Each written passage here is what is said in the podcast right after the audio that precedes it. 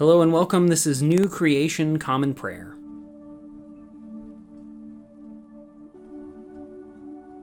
Today we are called to worship by Psalm thirty-eight. Please, Lord, don't punish me when you are mad. Don't discipline me when you are furious. Your arrows have pierced me. Your fist has come down hard on me. There's nothing in my body that isn't broken because of your rage. There's no health in my bones because of my sin. My wrongdoings are stacked higher than my head. They are a weight that's way too heavy for me. My wounds reek. They are all infected because of my stupidity. I am hunched over, completely down. I wander around all day long, sad. My insides are burning up. There's nothing in my body that isn't broken. I'm worn out, completely crushed. I groan because of my miserable heart. Everything I long for is laid out before you, my Lord. My sighs aren't hidden from you. My heart pounds, my strength abandons me. Even the light of my eyes is gone. My loved ones and friends keep their distance from me in my sickness. Those who were near me now stay far away.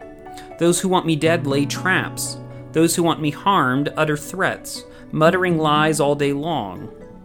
But I'm like someone who's deaf, who can't hear, like someone who can't speak, whose mouth won't open. I've become like a person who doesn't hear what is being said, whose mouth has no good comeback. But I wait for you, Lord.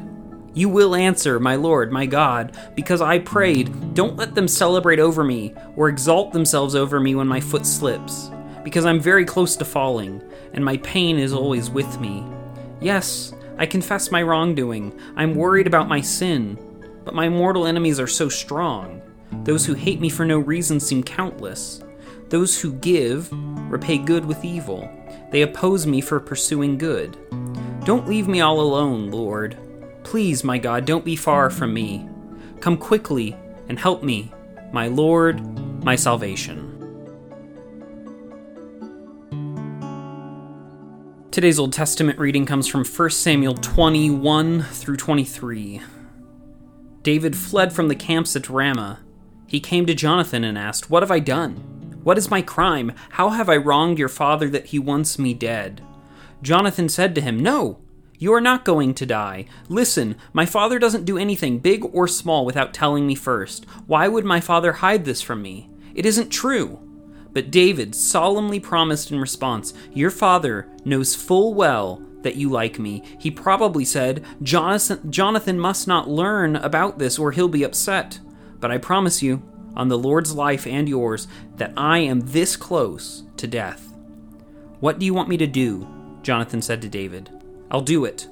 "Okay, listen," David answered Jonathan. "Tomorrow is the new moon, and I'm supposed to sit with the king at the feast. Instead, let me go and I'll hide in the field until nighttime.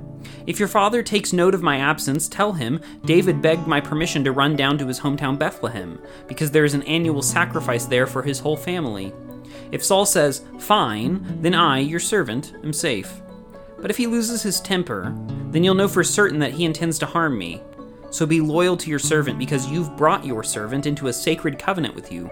If I'm guilty, then kill me yourself. Just don't take me back to your father." "Enough," Jonathan replied. "If I can determine for certain that my father intends to harm you, of course I'll tell you." "Who will tell me if your father responds harshly?" David asked Jonathan. "Come on," David said to David. "Let's go into the field." So both of them went out into the field. Then Jonathan told David, "I pledge by the Lord God of Israel that I will question my father by this time tomorrow or on the third day. If he seems favorable toward David, I will definitely send word and make sure you know. But if my father intends to harm you, then may the Lord deal harshly with me, Jonathan. And worse still, if I don't tell you right away that you can escape safely. May the Lord be with you as he once was with my father. If I remain alive, be loyal to me. But if I die, don't ever stop being loyal to my household." Once the Lord has eliminated all of David's enemies from the earth, if Jonathan's name is also eliminated, then the Lord will seek retribution from David. So Jonathan again made a pledge to David because he loved David as much as himself. "Tomorrow is the festival of the new moon," Jonathan told David. "You will be missed because your seat will be empty. The day after tomorrow, go all the way to the spot where you hid on the day of the incident and stay close to that mound. On the third day, I will shoot an arrow to the side of the mound, as if aiming at a target. Then I'll send the servant boy, saying, 'Go retrieve the arrow.' If I yell, yell to the boy, 'Hey, the arrow is on this side of you, get it,' then you can come out, because it will be safe for you. There won't be any trouble. I make a pledge on the Lord's life. But if I yell to the young man, 'Hey, the arrow is past you,' then run for it, because the Lord has sent you away. Either way, the Lord is witness between us forever regarding the promise we made to each other."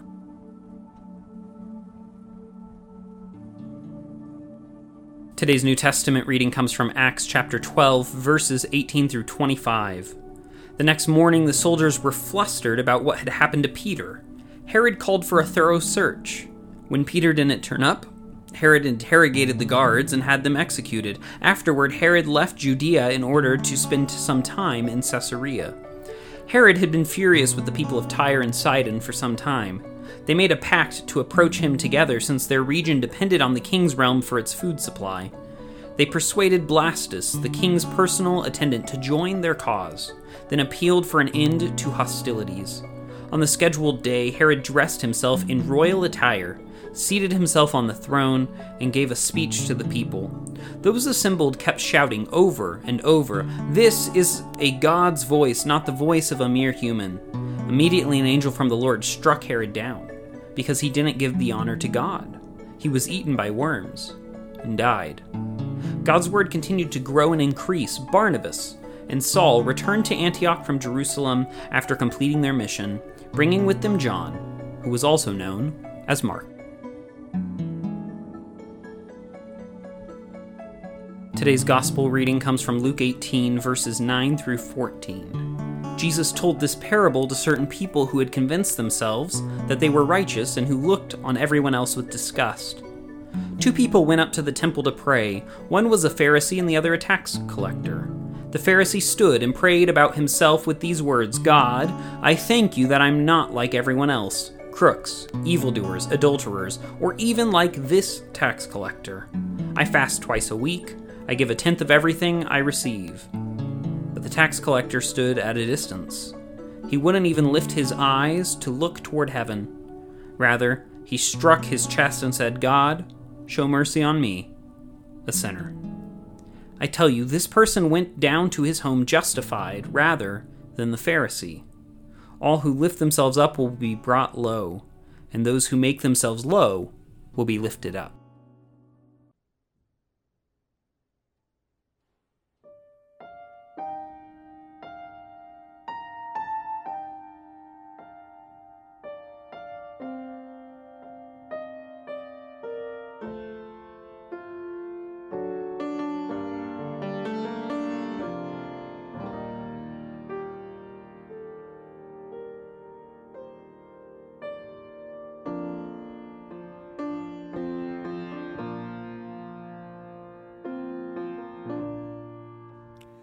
There's a place of quiet stillness 'tween the lights of shadows reach, where the hurting and the hopeless seek everlasting peace.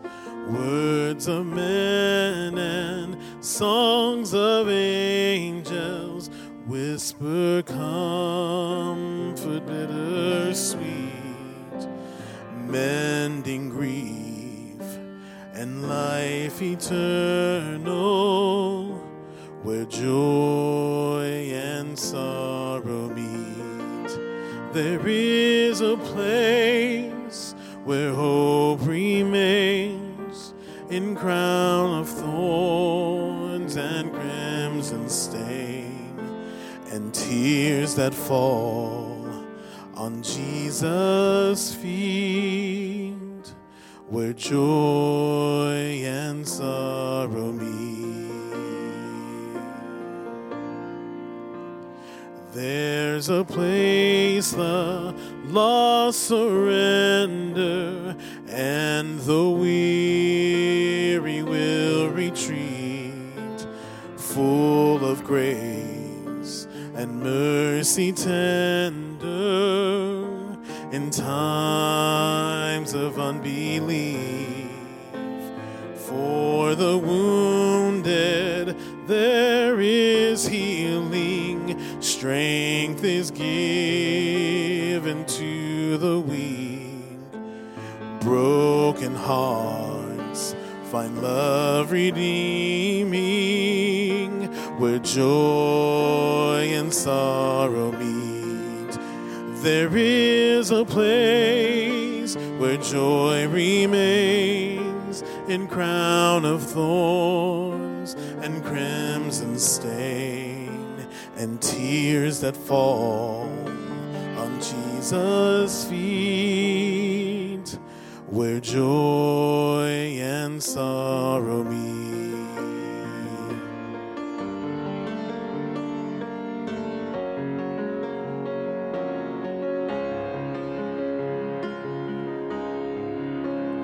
There There's a place of thirst and hunger, where the roots of faith grow deep, and the rain and rolling thunder, when the road is rough and steep, there is hope in desperation, there is victory and defeat at the cross of restoration, where joy and sorrow meet. There is a place where hope remains, in crown of thorns and crimson stain. Jesus paid it all, all to him I owe. Sin had left a crimson stain.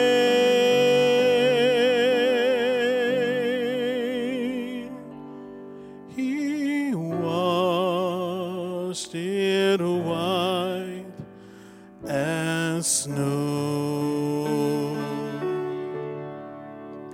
And tears will fall on Jesus' feet,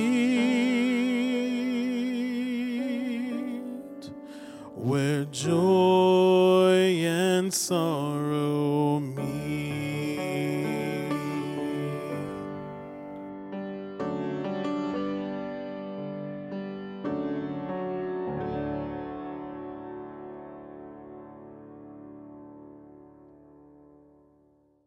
The Nicene Creed is a statement of Christian faith that goes back all the way to the year three hundred twenty-five. It is a recitation of the common faith among all Christians about the triune God, the world, the church, and our future hope. It holds a special place among Christian creeds of faith as the only creed that has been affirmed by the Protestant, Catholic, and Eastern Orthodox branches of Christianity. If you know it, feel free to recite it along with me. If not, take this opportunity to listen to the core of our faith that has been handed down to us for nearly two thousand years. We believe in one God, the Father, the Almighty, maker of heaven and earth, of all that is seen and unseen. We believe in one Lord, Jesus Christ, the only Son of God, eternally begotten of the Father, God from God, light from light, true God from true God, begotten, not made, of one being with the Father. Through him all things were made. For us and for our salvation he came down from heaven. By the power of the Holy Spirit he became incarnate from the Virgin Mary and was made man. For our sake he was crucified under Pontius Pilate. He suffered death and was buried. On the third day he rose again in accordance with the Scriptures. He ascended into heaven and is seated at the right hand of the Father. He will come again in glory to judge the living and the dead, and his kingdom will have no end. We believe in the Holy Spirit, the Lord, the giver of life, who proceeds from the Father. With the Father and the Son, he is worshipped and glorified. He has spoken through the prophets. We believe in one holy Catholic and Apostolic Church. We acknowledge one baptism for the forgiveness of sins. We look for the resurrection of the dead and the life of the world to come. Amen.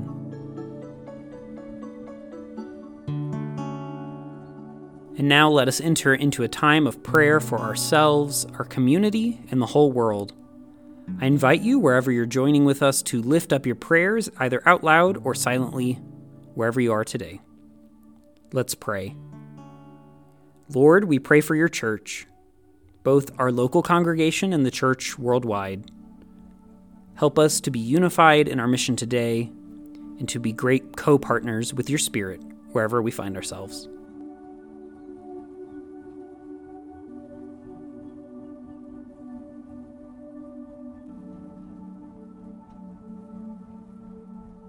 Lord, we pray for those who are suffering today, whether sick, injured, or oppressed.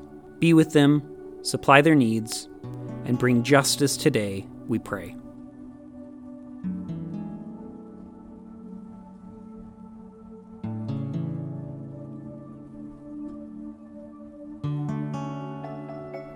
Lord, we pray for those who may consider us enemies, whom we have injured or offended.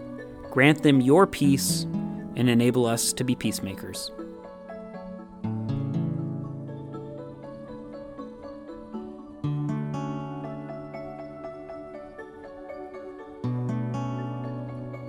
Lord, we thank you for your many blessings, including these.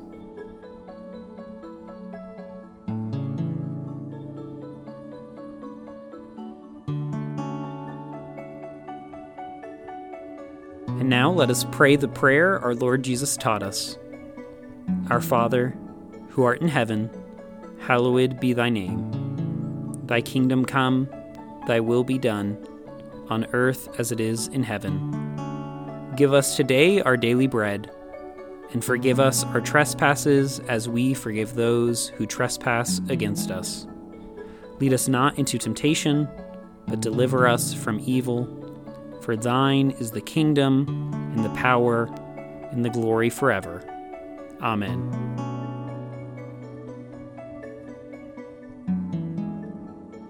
As we depart this time together, go with these closing words from Psalm one nineteen. I will rejoice in your commandments because I love them. I will lift up my hands to your commandments because I love them, and I will contemplate all your statutes. Go today in the grace and peace of our Lord and Savior Jesus Christ. We'll see you tomorrow.